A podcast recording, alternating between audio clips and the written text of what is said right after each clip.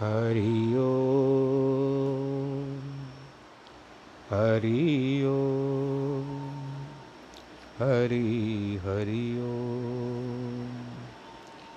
हरि ओम गुरुर्ब्रह्म, गुरुर्विष्णु, गुरुर्देवो महेश्वरः, गुरुर्साक्षात् परब्रह्म, तस्मै श्रीगुरवे नमः। नाहं वसामि योगिनां हृदयेन च। मद्भक्तां यत्र गायन्ति तत्र तिष्ठामि नारद। जिस घर में हो आरती, चरण कमल चितलाए, तहाँ हरि वासा करे, ज्योत अनंत जगाए। जहाँ भक्त कीर्तन करे, बहे प्रेम दरिया। तहाँ हरि श्रवण करे, सत्यलोक से आए। सब कुछ दीना, आपने भेंट करूँ क्या ना? नमस्कार की भेंट लो जोड़ू मैं दोनों हाथ। श्री कृष्ण गोविंद हरे मुरारे, हे नाथ नारायण वासुदेव। श्री कृष्ण गोविंद हरे मुरारे, हे नाथ नारायण वासुदेव। हे नाथ नारायण वासुदेव, श्रीनाथ नारायण वासुदेव। नारायणं नमस्कृत्यं नरं चैव नरोत्तमं देवीं सरस्वतीं व्यास ततो जयमुदीरयेत्। कृष्णाय वासुदेवाय हरये परमात्मने प्रणतक्लेशनाशाय गोविन्दाय नमो नमः। प्रिय श्रोतागणों, आइए आज फिर से इस ज्ञान रूपी गंगा में एक बार फिर से गोता लगाएँ और इस कथा का ज्ञान का रसास्वादन करें।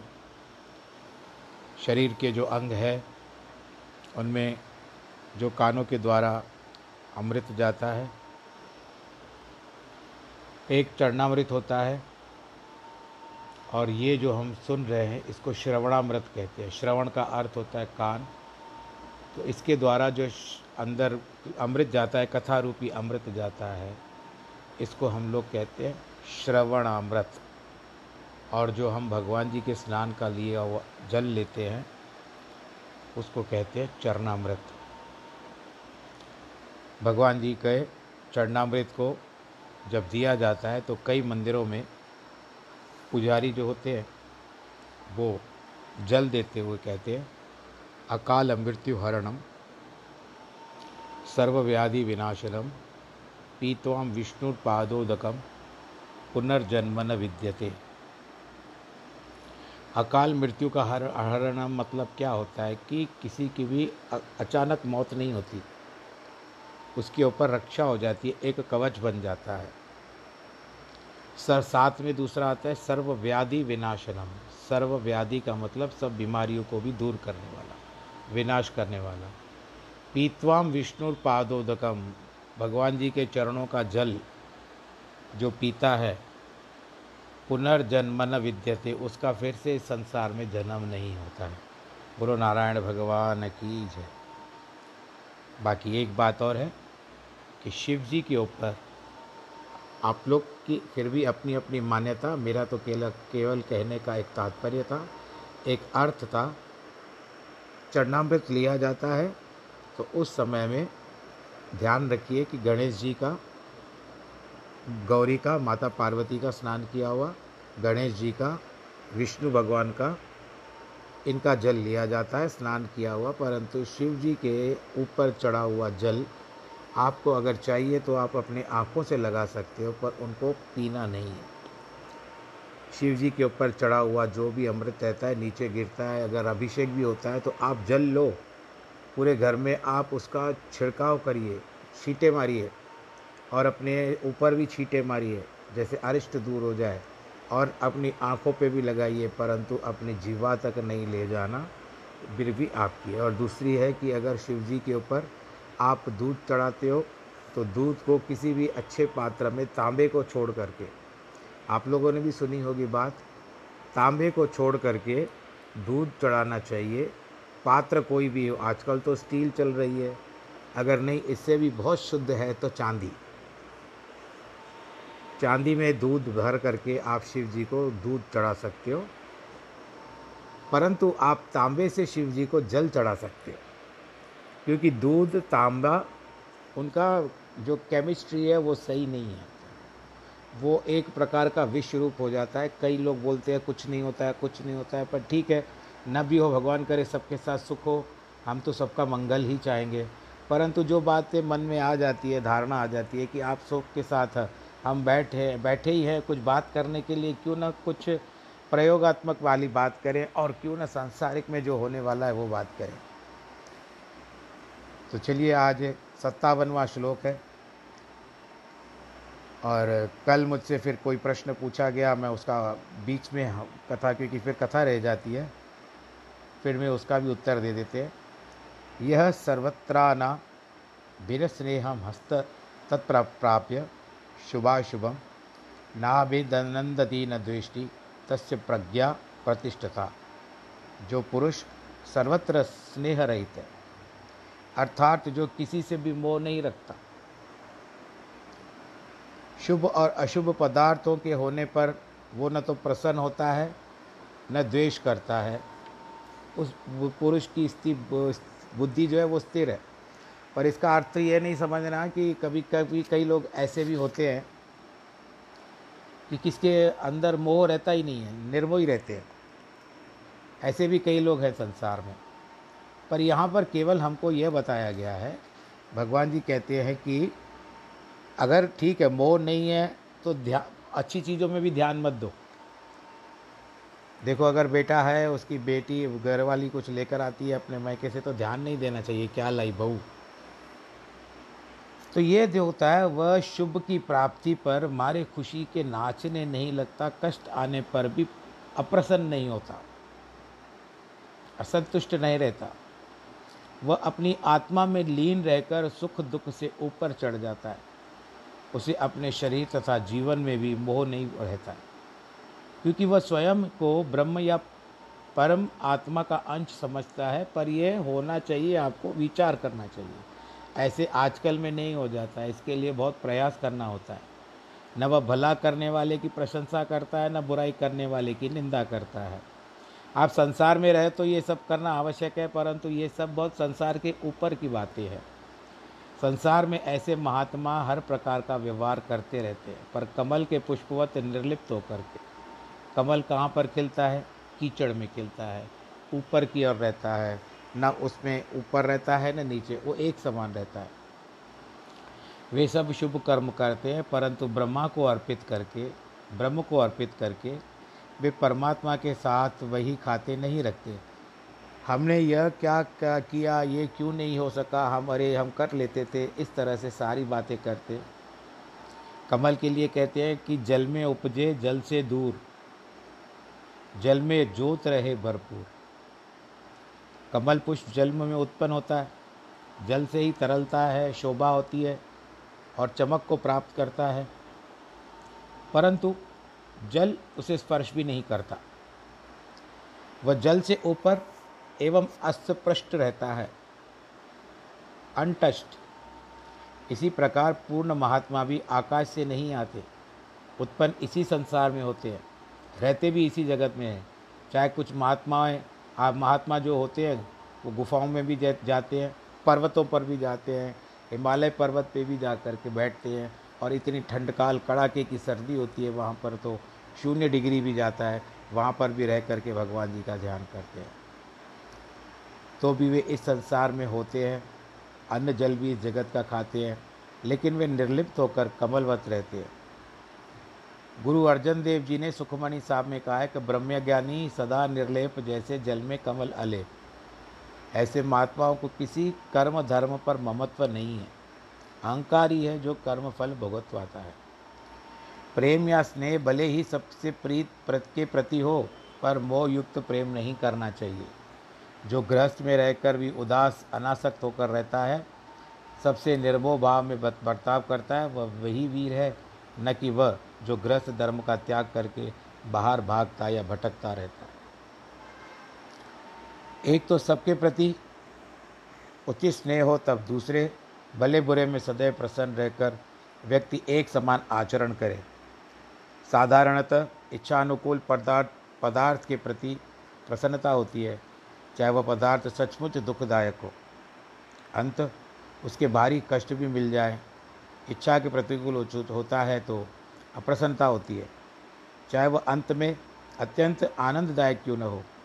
जैसे बालक एक सुंदर सर्प को देखकर उसे पकड़ने की इच्छा करता है और वो समझता है कि इसको मैं पकड़ूँगा तो मुझे सुख मिलेगा। पर वह यह नहीं जानता कि अगर मैं इस सर्प को पकड़ लूँगा तो इसका विष के द्वारा मुझे दुख प्राप्त होगा और मेरे प्राण भी जा सकते हैं। ज्ञानवान मन को बाल कृत्य ही मानता है और उसकी अनुकूलता या प्रतिकूलता की परवाह नहीं करता। मन विषय भोगों में प्रसन्नता अनुभव करता है। सत्संग में स्वयं को बंधन में प्रसन्नता रहित समझता है। आत्मा तो सबका अखंड और आनंद स्वरूप है, परंतु माया में फंसकर अज्ञानवश कुछ को अपना और कुछ को पराया समझकर रहा जाता है। संस्कृत के एक कवि ने यह भी कहा है अयम निजो परोवेति गडुना लघु चेतसाम उदार चिर चरितानाम तु वसुदेव कुटुंबकम कुछ लोग विचार का विचार है कि अगर भगवान श्री रामचंद्र जी को ले, या श्री कृष्णचंद्र जी को ले, गुरु गोविंद सिंह में भी राग उद्देश्य था, क्योंकि इन्होंने कईयों को मारा, मरवाया और कईयों की प्रेम पूर्वक सहायता भी की। पर यह धारणा गलत है वे तो अवतार कोटि के पूर्ण ज्ञानी थे। उनकी वृत्ति में रति मात्र भी राग उद्देश नहीं था। उन्होंने तो दंडनियों को और कर्मानुसार दंड दिया। उन्होंने भक्तों और संतों की रक्षा की तथा दैत्यों के विनाश के लिए अवतार धारण किया। भगवान गीता में यही इसी गीता में भगवान जी ने कहा है ना कि यदा यदा ही धर्म से ग्लानिर्भवती भारत अभ्युत्थानम व धर्म से तदात्मान सृजा में हम जब जब संसार में धर्म की हानि होगी, तब तब मैं अवतार धारण करूँगा और धर्म की रक्षा करूँगा। इसके लिए दैत्यों के विनाश के लिए उन्होंने अवतार धारण किया। गुरु गोविंद साहब, सिंह साहब जी ने भी सिख कन्याराम में तो इतना उच्च कोटि का समत्व भाव था कि वह मुगलों और सिखों के एक युद्ध में उसको एक काम दिया गया कि वह घायलों को पानी पिलाए। मैं नाम फिर से बता रहा हूँ, सिख का नाम था कन्याराम। तो वह न केवल घायल सिखों को पानी पिलाता रहा, पर घायल मुगलों को भी। जो भी उससे माफ़ी पानी माँगता, उसको दे देता। गुरुजन के पास इसकी शिकायत गई। कन्याराम को पूछा गया, भाई, क्यों? तो कन्याराम का स्पष्टीकरण था, हे सदगुरु, मैं तो केवल आपको ही पानी पिला रहा हूँ, क्योंकि मुझमें, मुझे सब में आप ही दिखाई दे रहे हो। मैं सब में आपका ही रूप देख रहा हूँ। जिधर देखो, उधर तो ही तू है। जब एक सिख में इतनी उच्च वृत्ति है तो क्या उसके गुरु में राग उदेश हो सकता है? भगवान कहते हैं कि ज्ञानियों का आचरण ऐसा होता है कि वह बाहर के, बाहर रूप से तो औरों की तरह रहते हैं और उठते बैठते, खाते पीते। यदा सहरते चायम कूर्मोंगानी व स्वर्ष सर्वश इंद्रियाणी इंद्रियार्थे भयस्य प्रज्ञा प्रतिष्ठता। जैसे कछुआ अपने अंगों, पैर आदि को समेट लेता है, भीतर ले लेता है, वैसे ही जो पुरुष जब सब और से अपनी इंद्रियों को उनके विषयों में समेट लेता है, तभी उसकी बुद्धि स्थिर होती है। विषयों को देखते हुए भी अपनी इंद्रियों और मन को दुर्बल न होने देना वह स्थिर बुद्धि वालों का आचरण है। यह कोई नहीं साध, ये कोई थोड़ी साधना नहीं है, क्योंकि इंद्रियाँ अत्यंत प्रबल है। राजा भर्तरी कितने बड़े राज्य के स्वामी थे और उनकी 360 रानियाँ थीं, परंतु एक रानी के जुस चरित्रता के कारण उन्हें ऐसा वैराग्य हुआ कि सब कुछ त्याग कर वो योगी बन गए। लेकिन एक चांदनी रात में रास्ते में चलते हुए समय पानी पान की पीक को लाल समझकर, इंद्रियों के वशीभूत होकर बिना सोचे बिठारे उठा और हाथ बढ़ाया तो उनकी बुद्धि ने फटकार दिया। रत्न जड़ित मंदिर तजे और सखियन को साथ रे मन धोके लाल के गयो पीक के हाथ। पीक यानी थूक।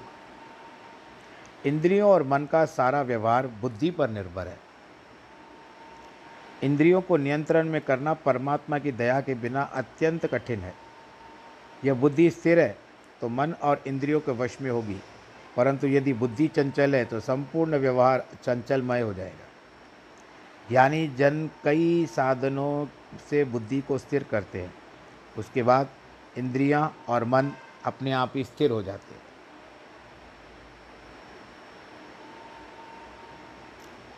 मन को सुख और आनंद चाहिए। पर जब तक उसे आत्मा आनंद नहीं मिलता, तब तक विषयजन्य भोगों और रसों से सुख खोजता रहता है। यदि आपको किसी को चोट किसी को चोट लग जाती है बुख पर चोट लग जाती है या हाथ पर चोट लग जाती है तो उसको घाव हो जाता है, जख्म हो जाता है। तो अगर एक हाथ में पट्टी बंधी हुई रहेगी, जहाँ पर घाव है तो वहाँ आसपास खुजली भी होती है। और बार बार बायां हाथ लेकर के या जिस भी हाथ में है, इस तरह से, उस तरह से, उसको हम लोग खुजाते रहे। अब शरीर का तो कार्य है, वो तो अपने कार्य करेगा, खुजली का भी अपना कार्य है, वो कार्य करेगी। परंतु अगर आप कहो कि, और डॉक्टर ने कहा कि यहाँ पर आपको खुजली नहीं करनी है तो आपको क्या करना पड़ेगा? आप धीरे धीरे उसको हाथ से घुमा सकते हो। अगर नहीं है तो आप और कोई कार्य कर सकते हो। इसके लिए स्थिर बुद्धि रखना बहुत आवश्यक है।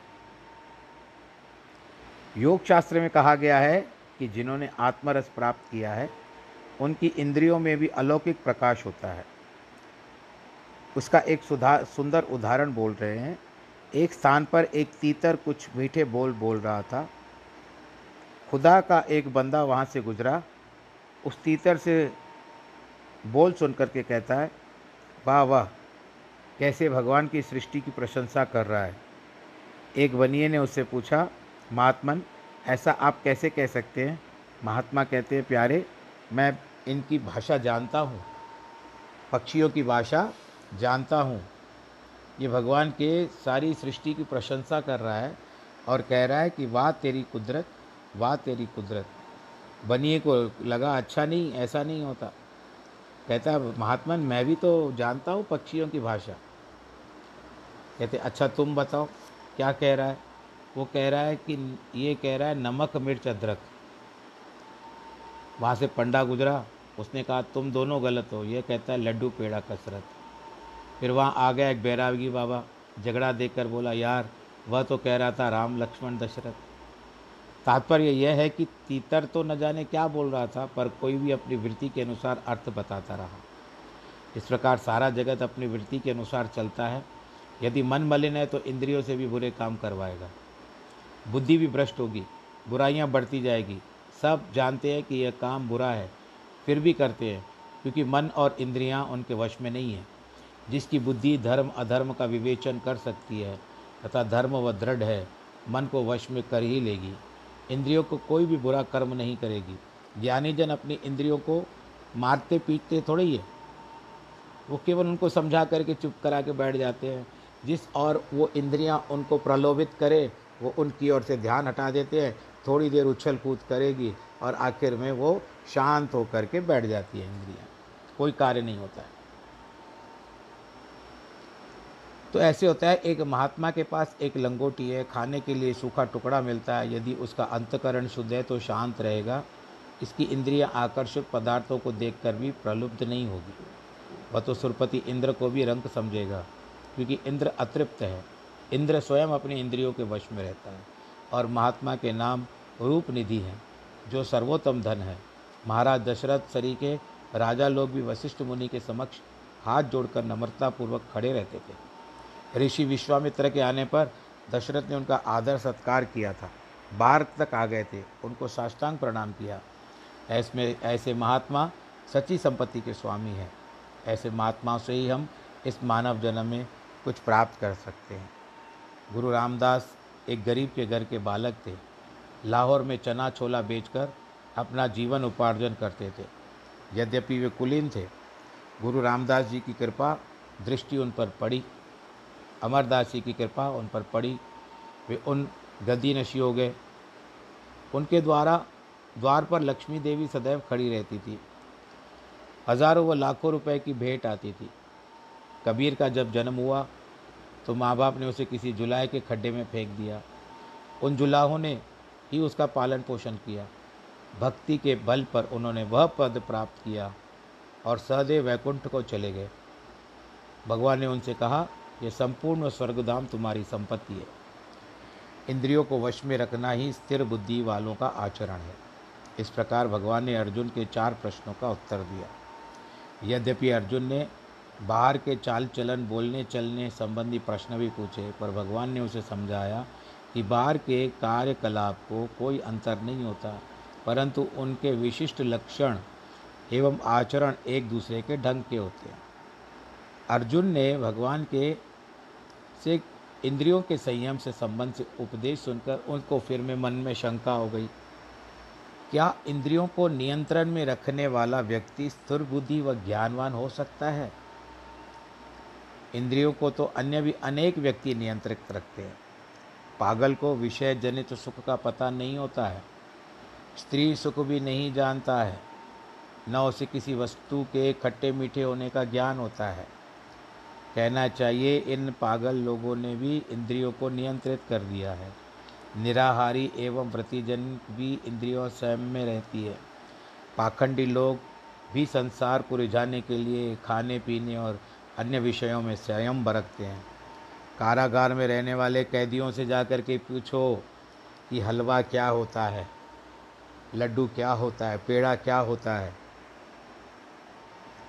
अब वो भी अपने मन मार करके, इंद्रियों को मार करके बैठे हैं, क्या करेंगे वो? एक तो कर्मवश वो कारागृह में आ गए, जेल में आ गए और उसके बाद जो उनको भोजन की प्राप्ति होनी चाहिए, नहीं मिलती है। समय पे भोजन मिलता है बस और कुछ नहीं प्राप्त होता। यानी सब कुछ रहने के पश्चात भी वो सबसे वंचित हो जाता है। विषया विनिवर्तनते निराहारस्य देहिना रसवर्ज रसोप्यस्य परम दृष्ट निर्वर्तते। जो व्यक्ति इंद्रियों के द्वारा विषयों को ग्रहण नहीं करते, अर्थात जो व्यक्ति बलात् यानी ज़बरदस्ती या विवशता के कारण इंद्रियों का संयम करते हैं और इंद्रियों के भोग को दूर रह, भोग से दूर रहते हैं तो उन भोगों की वासना दूर नहीं होती। किंतु स्थिर बुद्धि वाले का मोह वासना परमात्मा के साक्षात्कार होते ही दूर हो जाता है। अब जैसे ये बताइए, भगवान न करे किसी को मधुमेह का रोग है, जिसको हम लोग डायबिटीज़ कहते हैं, जिसको मधुमेह का रोग है और अत्यंत उच्च है, उसकी संख्या बहुत ज़्यादा है, गणत, गणना में बहुत ज़्यादा है तो उसको सबसे पहले बोला जाएगा कि मीठा मत खाओ। अब वो मीठा खाना बंद करेगा, पर जिसको आदत है, जिसको लत है, मीठा खाने की, उसको धीरे धीरे धीरे धीरे धीरे करके अपना मन मारना पड़ेगा कि ये मेरे लिए विष समान है, इसको मैं यदि ज़्यादा खा गया तो ये मेरे अंगों को और बिगाड़ देगी। तो इसके लिए देखो, अपने आप मन को ही मारना पड़ता है, इंद्रियों को भी संयम करने के लिए अपने मन को ही मारना पड़ता है और बुद्धि को एक स्थान पर रखना पड़ता है। अब व्रत रखने वाले की व्यक्ति की इंद्रियाँ व्रत काल में निसंदेह संयम में होनी चाहिए। कभी कभी व्रत रखते हैं ना? तो उस समय में ज़्यादा जो खिंचाव आता है, जो आकर्षण होता है, वो भोजन के प्रति रहता है। परंतु उनको उस समय में संयम रखना चाहिए और उनको अपने विचारों पर नियंत्रण रखना चाहिए। न कियत कि व्रतकाल पूरा होने के बाद हम ये भोजन खाएँगे, आज हम ये भोजन खाएँगे, हम ये भोजन खाएँगे। तो मन तो परमात्मा में लगा नहीं, आपने जिस प्रभु के लिए व्रत रखा तो ध्यान तो उधर रहा नहीं, आपका तो वासनाओं में रहा, भोजन के प्रति रहा, तृष्णा में रहा जेल में भी कैदियों में, मन में ये वासना रहती है कि हम कब से कब छूटेंगे। बाहर जा कर के दुनिया के रंग लूटेंगे। व्रती और कैदी का त्याग व्यवस्था के कारण है। पागलों में भी कभी कभी ये कामना उत्पन्न होती है कि कब दुख दूर होगा, हम दुनिया के सुख भोगेंगे, लेकिन स्थिर बुद्धि वाले किसी भी प्रकार की ज़बरदस्ती के बिना इंद्रियों को अपने वश में रखते हैं। ज्ञानी जन ऐसा नहीं सोचते कि समाधि पूरी करने के उपरांत उठकर अमुक विषय सुख भोगेंगे।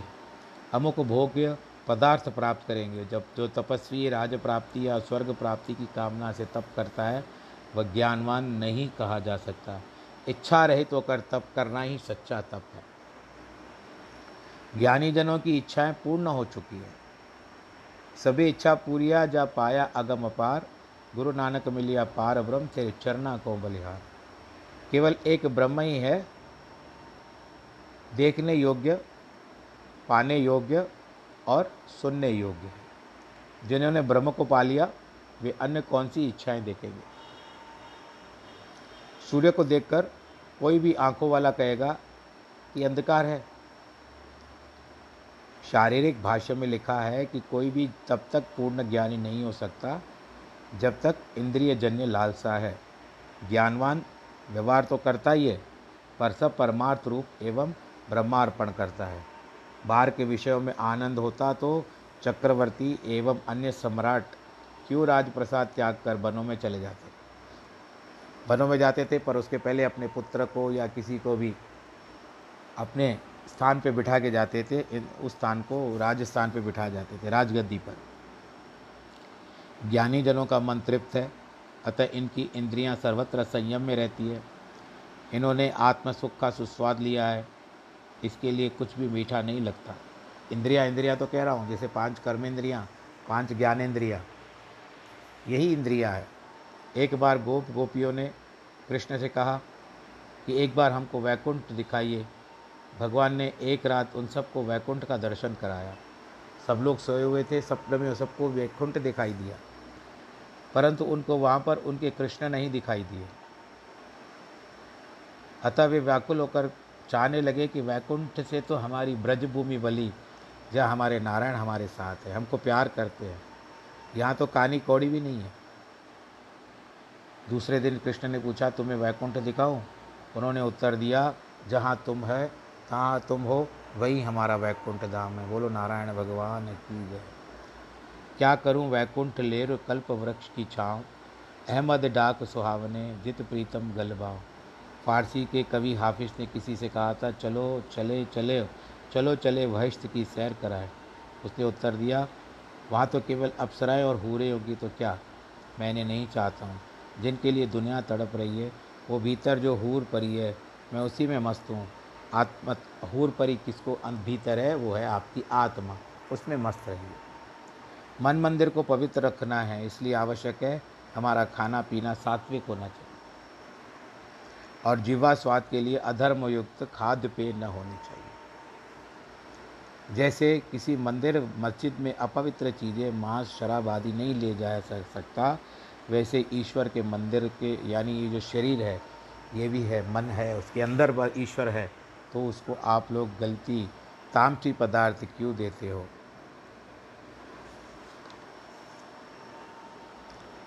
यततो हापि कौंतेय पुरुषस्य विपश्चितः इंद्रियाणि प्रमथानि प्रमथ प्रमथीनि हरंती परसभम मन। एक उंत्री पुत्र मनुष्य चाहे कितना भी बुद्धिमान तथा विवेकशील हो, कितना भी यत्न करे, यह मत डालने वाली इंद्रियाँ बलपूर्वक मन को खींच लेती है और मन को विषय विकारों में फंसा देती है। भगवान चेतावनी देती है कि इंद्रियाँ तो ऐसी प्रबल है कि जिनकी बुद्धि कभी स्थिर नहीं हुई। और जो अभी तक पथ के पथिक है, उन्हें इंद्रियाँ, शब्द, रूप, रस आदि का अनेक विकारों की ओर खींच ले जाती है। शब्द, रूप, रस, गंध, स्पर्श, ये पाँच तन्मात्राएँ हैं शरीर की। जैसे प्रहरियों के बावजूद धनिकों का धन चोर ले जाता है, उसी प्रकार इंद्रियाँ भी मन को खींच ले जाती हैं। ऋषि श्रृंगी को नर नारी के अंतर का ज्ञान भी नहीं था। दोनों की शारीरिक रचना में क्या अंतर है? न उसे केवल विषय सुख का पता था कि वह बाल ब्रह्मचारी ऋषि एक दिन अप्सराओं के फंदे में फंस गया। ये श्रृंगी ऋषि दो बार के आते हैं। एक तो आपको पता होगा कि भगवान जब दशरथ को संतान नहीं हो रही थी रामायण में तो वे इन्हीं श्रृंगी मुनि के पास गए थे और आकर के उन्होंने उनको यज्ञ करवाया था तो पुत्र की प्राप्ति हुई थी।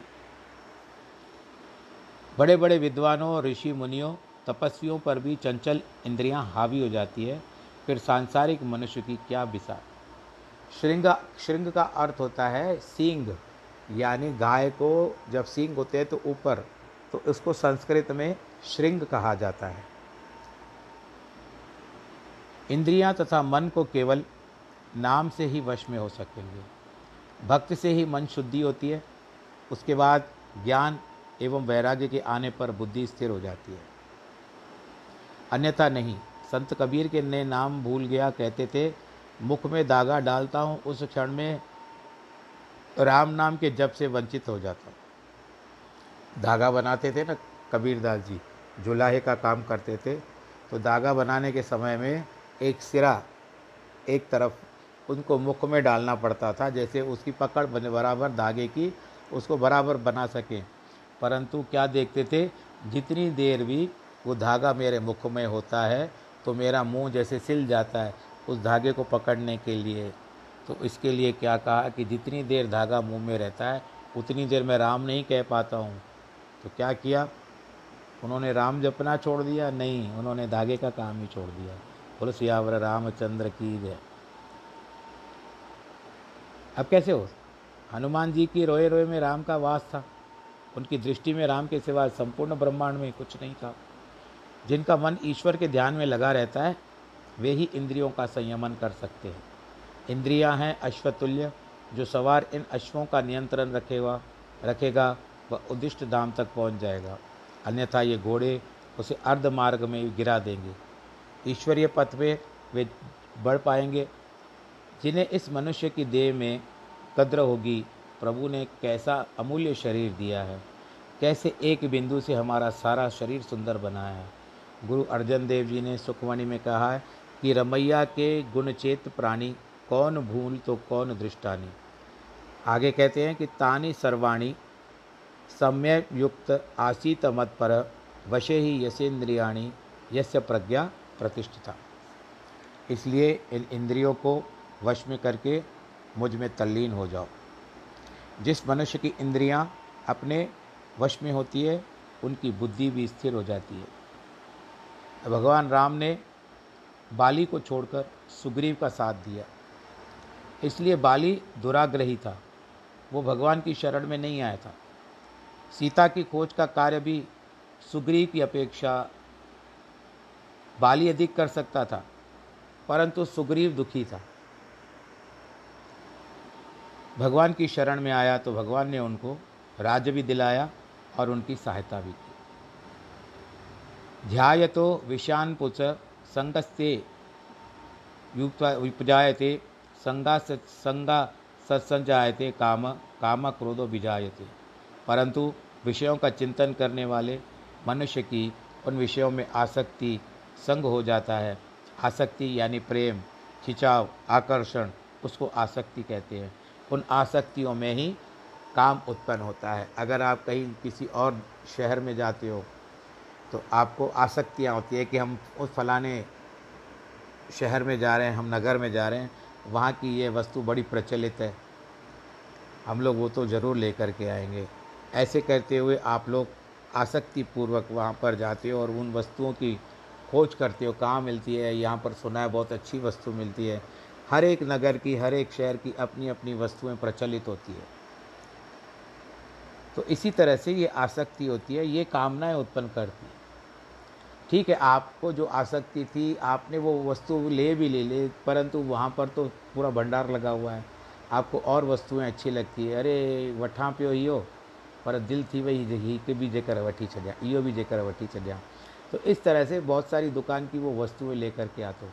आप गए एक आसक्ति से, लेकिन उस आसक्ति ने आपकी इच्छाओं को इतना बढ़ा दिया कि आप भरपूर भंडारा लेकर के घर को पहुँच गए।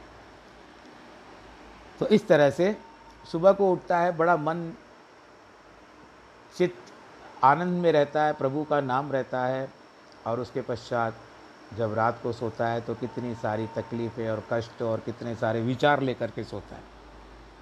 फिर रात को सारे विचार छन जाते हैं, सपनों में छन जाते हैं और छन छन होने के बाद सुबह को फ्रेश वो एकदम से तरोताज़ा एकदम से उठ करके भगवान जी का स्मरण करता है। भगवान कृष्ण की अनुकंपा चाहते हो तो मैं इस श्लोक को कह रहा हूँ। इसको बिस्तरे से उठते ही तीन बार कहिए। अगर आपको एक बार में समझ में नहीं आया तो ये तो रिकॉर्डिंग है आपके पास, आ रही है। इसको आप बार बार, क्योंकि इसके लिए अंत में कह रहा हूँ, चौंतीस मिनट से लेकर, चौंतीस मिनट के बाद ही मैं शुरू कर रहा हूँ इसको। तो लगभग पचपन, छप्पन मिनट से ये आरंभ होगी। सत्तावन हाँ पैंतीस। ओम नमो महाभगवते तस्मय कृष्णाय कुंठ मेधसे सर्वव्याधि विनाशाय प्रभो माम अमृतम कृधि ओम नमो महाभगवते तस्मय कृष्णाय कुंठ मेधसे सर्वव्याधि विनाशाय प्रभो माम अमृतम कृधि ओम नमो महाभगवते तस्मय कृष्णाय कुंठ मेधसे सर्वव्याधि विनाशाय प्रभो, माम अमृतम दी। इसको तीन बार आप अपने उठते ही भगवान जी को हाथ जोड़कर, आप नियम के अनुसार जो भी करते हो वो करिए, पर इसको अगर आप जोड़ देते हो तो सर्वव्याधि और मन की जो भी यातनाएँ हैं, वो भगवान जी अपने आप ही दूर करेंगे। यह आप मन में विश्वास रखो तो कम से कम सांसारिक टेंशन जो आपके मस्तिष्क में चलती रहती है, वो कम से कम कम हो जाएगी। और ये आपका विश्वास है मेरे कहने से तो मैंने तो आपको दवाई लिख के दे दी, पर उसका सेवन उचित रूप से आपको करना है। तो आज के हम प्रसंग को यहाँ रोकने से पहले कल जिस तरह से पितरों के बारे में बताया गया, उसका यह भी वर्णन है कि सिंधी समाज में ऐसी भी प्रथा है कि यदि पुत्री शादीशुदा है और नाती भी नहीं है तो यदि दामाद चाहे तो दामाद कार्य कर सकता है।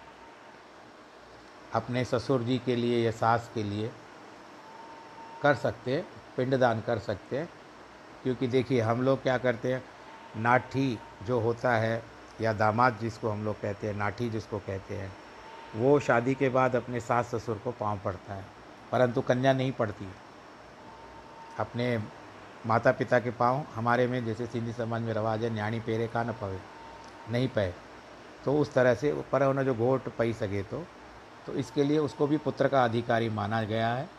यदि ऐसा कोई समाधान न मिले और अंततः ये होता है कि वहाँ के जैसे लोग, आचार, समाज, देश, विचार और ये सब बातें जब गिनती में आती है तो सर्वप्रथम वहाँ के ब्राह्मण, जो भी ब्राह्मण सामने आते हैं, आप एक बार उनको अपनी बातें बता सकते हो। फिर भी जो ब्राह्मण आपको आज्ञा दे, आपको ब्राह्मण की आज्ञा ही शिरोधार्य करनी पड़ेगी। आज के इस प्रसंग को हम यहाँ पर रोकते हैं और आज मैं आपसे यह भी कहता हूँ कि जिनके भी जन्मदिन हैं तथा आज जिनकी वैवाहिक वर्षगांठ है, उनको बहुत बहुत बधाई है। भगवान जी, आपकी मनोकामना पूर्ण करे। आरती में भी कहते हैं, तन, मन, धन, सब है तेरा। स्वामी, सब कुछ है तेरा। तेरा तुझको अर्पण, क्या लागे मेरा? ओम जय जगदीश हरे। आरती में कह तो देते हैं, तन मन धन, बड़े प्रेम से कह देते हैं, तन, अब जैसे कोई आ जाए, बलिदान चाहिए तो कोई देगा? नहीं। खैर, भगवान की तरफ़ से ऐसा कोई है भी नहीं कि तन मांगने आ जाते हैं। तन, मन हाँ भगवान जी ने मांगा था। भगवान सत्यनारायण की कथा में जिस तरह से आते हैं ना कि जो राजा था, उनको शरीर काट करके दे दिया। तो ऐसा कभी कभी होता है, वो परीक्षा की घड़ी होती है। तन, मन, धन। मन कौन देता है भगवान को? थोड़ी देर के लिए बैठे रहते हैं। आनंद में आता है। आप लोग कई भक्ति भावना करते होंगे। ऐसे नहीं कि मैं बिल्कुल इसको जुठला रहा हूँ कि आप लोगों में से कोई भक्ति भावना पूजा पाठ नहीं करता। नहीं। कई लोग बड़े प्रेम से, लगन से करते हैं। ऐसी लागी लगन, मीरा हो गई, मगन जैसे करते हैं। करिए भगवान जी की भक्ति तन मन धन सब है तेरा। आरती में बड़े प्रेम से कहते हैं, धन भी तेरा है। हम ये जानते भी है कि हमारे ऊपर भगवान जी की छत्र छाया है, जिसके कारण हमको धन की प्राप्ति हुई है। तेरा तुझको अर्पण, तेरा तुझको अर्पण का अर्थ क्या होता है कि हम, भगवान जी को कहते हैं, तेरा तुझको अर्पण क्या लागे मेरा? परंतु वास्तविकता में बहुत कठिन है वो सब करना। तो आइए, आज आप सब के लिए फिर से अक्षय तृतीया की भी आपको बहुत बहुत बधाई है और भगवान जी करे आपकी मंगल कामना जो भी हो और जिसके घर में कोई भी कार्य अधूरा रह गया हो, भगवान जी से यही प्रार्थना कर रहे हैं कि भगवान जी, सबके मन में, सबके घर में, सबके झोलियाँ भर देना और सबके घर में खुशियाँ समा देना, भंडारे भरपूर रखना और सबके मन प्रसन्नता से सबके मन नाच उठें और भगवान जी आपका गुणगान करते रहें। सर्वे भवंतु सुखिना सर्वे संतु निरामया। सर्वे भद्राणी पश्यंतु माँ कश्चित दुख भाग भवे धर्म की जय हो, अधर्म का नाश हो, प्राणियों में सद्भावना हो, विश्व का कल्याण हो। नम पार्वती पते, हर हर हर, महादेव की जय। नमो नारायण नमो नारायण नमो नारायण।